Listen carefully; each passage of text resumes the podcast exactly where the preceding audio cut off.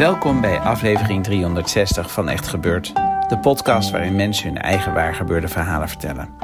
In deze aflevering een verhaal dat Nicolaas Vrijman afgelopen zondag bij ons vertelde. Tijdens een verhalenmiddag rond het thema Over de grens.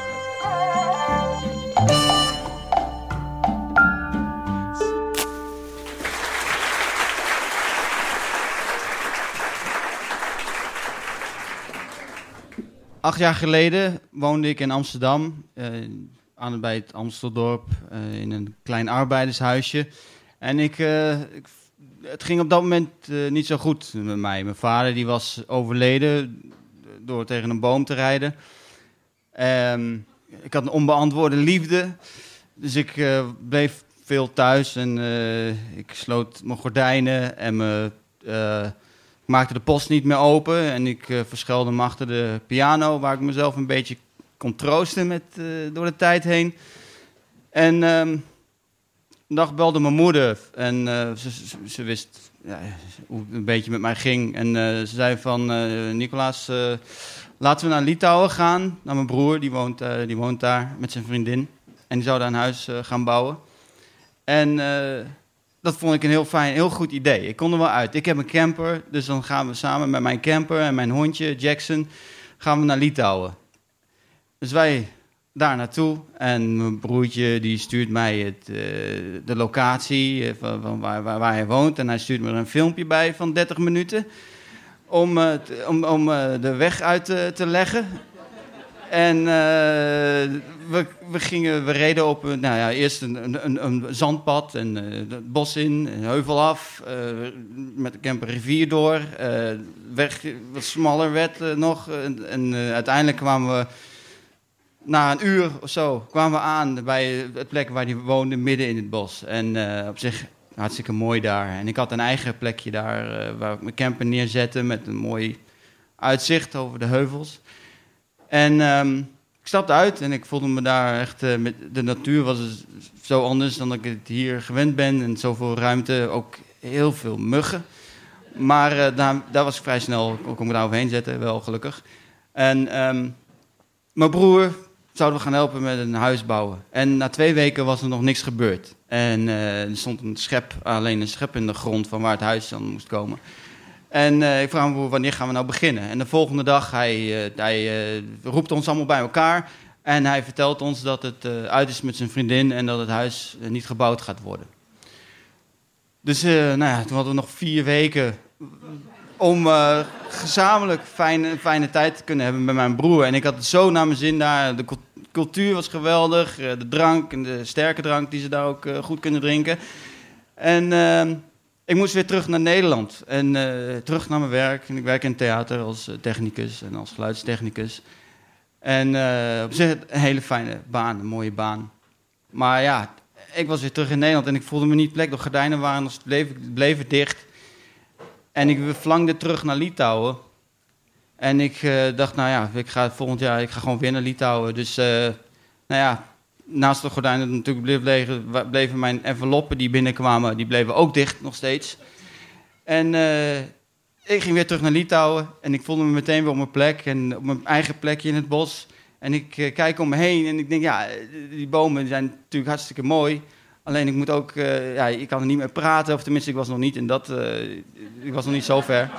En, uh, en, uh, dus ik moest, ik moest vrienden maken. Dus ik ging naar het dorp toe, uh, een stadje, een, een eindje eind verderop. En ik ging naar een cafeetje daar. En ik liep het cafeetje binnen en er werkte een nou, barista met een lange baard, een lange, tengere man. En er hing een gitaar aan de muur. En ik speel wat muziek en met de piano en de gitaar. En en we raakten met in gesprek en meteen uh, klikte het. En hij zegt, oh, je komt uit Nederland, hoe lang blijf je hier? Nou, ik zeg, ik blijf nog een tijdje. Oh, oké, nou, misschien kunnen we wel een concertje doen. Dutch guy, coming from the Netherlands, international artist. En, uh, en uh, ik dacht, ja, dat, dat, nou ja dat, ik ben eigenlijk niet goed genoeg daarvoor. Maar ik moest wel vrienden maken. Dus ik zei, ja, is goed, laten we dat doen. Nou, hij zegt, oké. Ik introduceer je aan wat mensen. Hier, dit is Arturas. Arturas speelt gitaar. Hij is ook chef-kok. Uh, een beetje à Gordon Ramsay. Maar, wel, maar goed, hij, is wel een hele goede, goede kerel. En uh, Haroldas, pianist. En, ehm, nou, dan kun, en ik ben drummer, dus we, dan slepen we er wel een beetje doorheen. Dus, nou, dat is goed, dan gaan we een concertje regelen. Nou, die dag van het concertje brak aan. En ehm, ik stond op het podium.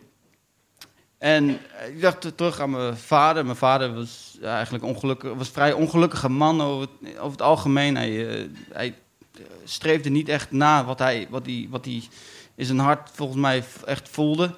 Maar als, elke keer als hij dan thuis kwam van het werk en, moe en hij ging achter de piano zitten, dan leefde hij op en dan kwam er een grimmig grijns op zijn gezicht. En trok hij zijn lip op terwijl hij me aankijkt van, kom je meespelen? En dat waren hele, dat waren hele fijne, hele leuke avonden. En dat voelde ik weer terug. En nu dacht ik, nou nu sta ik hier, speel ik, ben eigenlijk niet goed genoeg, maar we hebben een hele mooie, mooie tijd met, met vrienden die ik nu gemaakt heb.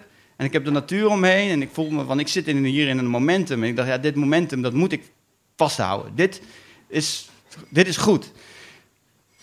Maar wat is next? Wat, wat is het volgende? En toen zei Casper tegen me van... Hey, als je die zo fijn vindt om te komen... waarom koop je niet een stukje land en uh, ga je een huis bouwen? En ik dacht, ja, dat is wel een heel goed idee. Ik ken iemand in het bos waar mijn broertje dus uh, een huis zou gaan bouwen. Er stonden een paar stro klei huizen die, uh, die ze zelf hadden gebouwd. Dus, nou, nou, dus ik ken ook iemand die een huis kan bouwen. Zo, zo een klei kan niet het duurste materiaal zijn. En, uh, dus ja, uh, ik ging weer terug naar Nederland met een goed idee. En ik kwam thuis in Nederland. En inmiddels waren de stapels van post die waren inmiddels tot aan de deurklink hoog geworden. En die waren blauw. En er stond ook op direct lezen. Maar dat deed ik niet. En ik dacht, we gaan terug naar Litouwen. Want als het goed is, kan ik met ene gat dit gat opvullen. En dan kan ik het net zo rondkrijgen om, een, om, een, uh, ja, om, om, te gaan bouwen. Dus nou, het eerste jaar was nog niet zo heel duur. Kon een ontwerp maken. Ik weer terug naar Nederland om te werken. Ja, dat gat, weer met dat gat vullen. Inmiddels waren, kreeg ik naast de blauwe post kreeg ik ook witte post. Waar ehm, dan de deurwaarderspost is wel gewoon wit. En maar ik dacht, ja, eh, dit, eh, we kunnen fundering kunnen we gaan bouwen. Dat uh, komt wel goed, komt wel goed. Dus uh, terug naar Litouwen, fundering bouwen met vrienden die uit Nederland kwamen. En inmiddels speelde ik daar ook met, nou, in, een kofferbeentje. Super veel lol. En het fundament stond, ik moest weer terug naar Nederland. Nou, ik was terug in Nederland, moest weer werken. Weer gat, gat op, weer het ene gat, nog een keer opvullen met een ander gat. En inmiddels had ik alleen maar witte brieven. En stonden ze ook de deurwaarders voor mijn stoep om, om te vragen wanneer, wanneer ik ging betalen. En de schulden liepen eigenlijk uh, verder op. En uh, nou ja, had ik ook een, uh, een huurachterstand die ik, die, die, ik moest betalen. Maar ik dacht, ja, nu moet het frame gebouwd worden. Dat frame dat gaat er komen, dat, dat, dat gaat wel lukken. Dat gaat wel lukken. Dus ik terug naar Litouwen en ik had iemand gevonden die het frame samen met mij wilde gaan bouwen en kon gaan bouwen. En uh, twee weken later stond het vreemde en uh, goed gevoel, echt een fantastisch goed gevoel. Dus ik weer terug naar Nederland. Nou, het verhaal kennen jullie inmiddels. Inmiddels uh, werd er aangebeld door de deurwaarden. Die kwamen dus ook over mijn stoep heen om te kijken wat ik in huis had, wat ze mee konden nemen. En ehm, had mijn accountant me een belletje gegeven van... hé, hey, wij kunnen niet meer samen met je werken, want, want dit, dit, dit, dit je maakt er een zooitje van en... Ja, toen dacht ik van, nou, we kunnen best wel weer terug naar Litouwen en dan gaan we naar dat volgende project. Dat kan er nog net vanaf. Dus weer terug naar Litouwen. En uh, toen werd ik uh, wakker in een uh, ziekenhuis. En ik keek om me heen en ik zie Kasperas links van me zitten. En Arturas zit, zit ook naast mij. En ik kijk voor me uit en ik lig op een bed met een dekentje met bloed op mijn been. Waar bloed doorheen kwam. En uh, ik vraag, uh, wat, wat, is er gebeurd? Uh, wat, waarom, waarom, zit, lig ik hier? En ja, nou, je hebt een auto-ongeluk gehad.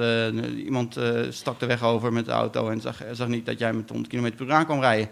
Dus, dus daarom lig je hier. Oh, oh, en was ik, want ik heb ook natuurlijk dat hondje. Dus ik, was ik alleen in de auto? Was Jackson ook mee? Nee, Jackson was ook mee. Oh, oh hoe is het met Jackson? Ja, met Jackson gaat niet goed. die, die, ja, was er slecht aan toe. Wist niet of hij het ging halen. Dus ik viel weer buiten bewustzijn. En ik werd weer wakker. En ik zei, nou, uh, wat, uh, wat, uh, wat, wat is er gebeurd? wat, wat doe ik hier? oh, was, was Jackson, was hij ook mee? Ja, ja, dat was ook mee. Hoe is met Jackson? Ja, dat gaat niet zo goed, gaat niet zo goed. We weten niet of hij het gaat halen. Dus nou, toen was het me eigenlijk vrij duidelijk van, dat, dat, dat, dat ook met mij niet zo goed ging. En de arts die zei tegen me, ja, je hebt een uh, open beenfractuur, je arm is gebroken, je hebt een zware hersenschudding. De komende acht maanden ga jij niet uh, kunnen werken in Nederland, dus bel maar af wat je daar hebt. Dus uh, mijn theatertoeren moest ik afbellen. op dat moment was, je, was ik eigenlijk alleen bezig met overleven. Want ja, gewoon één dag. Ik leefde sowieso al van dag tot dag. En dit was ook een soort. Het is helemaal dag tot dag leven. Kijken dat je niet doodgaat. Ergens aan. Nou, iedere, nou ja, vijf operaties verder. Mijn moeder kwam naar Litouwen. En die kwam naar Litouwen met, samen met haar partner uh, Bert, een uh, verzekeraarsman. Lange kerel. En hij uh, zag mij liggen in bed en hij was eigenlijk wel meteen van ja, dat, hij wist dat ik ZZP'er was en wist voor de rest de situatie niet, maar hij wist wel dat ik goed te klos was. En hij, mijn moeder die ging even boodschappen doen, die ging met, natuurlijk met enorme kopzorgen de deur uit en dat ik het maar net overleefd had. Of dat ik het goed vanaf komen man eigenlijk. En uh, Bert vraagt mij van, ja, hoe het, uh, wat, heb jij, wat, uh, wat, wat is de situatie? Hoe zit het in elkaar? En op dat moment brak ik. En ik had, ik, ik moest hem vertellen dat, dat ik de afgelopen jaren eigenlijk alles maar bij elkaar had, het ene gat met het andere gat probeerde op te vullen. En dat ik enorme schulden had gemaakt.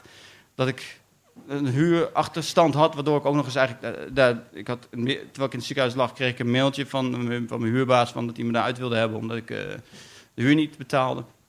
Logisch natuurlijk. En um, nou ja, mijn accounten die ik niet meer heb... en alle schulden die, die ik had, heb op dat moment. En Bert zegt van, nou ja, Nicolaas, uh, zorg nou maar eerst voor dat je weer gezond wordt. Dan gaan wij samen dit oplossen. En dan dan, kun je weer, dan kun jij ook weer verder om het huis af te bouwen. En hij heeft me geholpen. We hebben de verzekeraar uh, de, van, de, van degene die mij het ziekenhuis ingereden heeft, die, hebben, die heeft mijn, voor een deel heb ik dat salaris terug kunnen krijgen. Ik heb een deel daarvan ook mijn schulden kunnen aflossen. En heb ik, uh, ben ik keihard gaan werken met zonne, zonnepanelen op het daken leggen. Dat doe ik er nu bij. Want, want ja, uh, in één keer, uh, los van dat ik al die schulden had, uh, kwam ook in één keer de coronacrisis voor twee jaar voorbij. Ook niet leuk als theatertechnicus. Als ze keihard gaan werken in de zonne, zonnefabriek, met, bij de zonnefabriek om daar zonnepanelen neer te leggen. En um, ja, nu gaan de komende zomer ga ik weer terug naar Litouwen, schuldenvrij, met voldoende geld om berekening om de deuren en de ramen te betalen die gezet gaan worden. En dan heb ik samen, samen met, uh, dan gaan we deze zomer gaan we er samen met uh, Jackson naartoe. En, uh...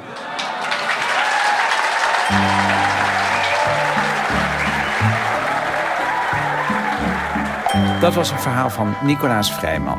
Vaste luisteraars van Echt Gebeurd kennen zijn naam, omdat Nicolaas in de eerste tien jaar vrijwel altijd de zaaltechnicus was tijdens onze verhalenmiddagen. En hij monteerde in de eerste jaren ook deze podcast. We waren heel blij om Nicolaas afgelopen zondag weer te zien in Comedy Club Toemler.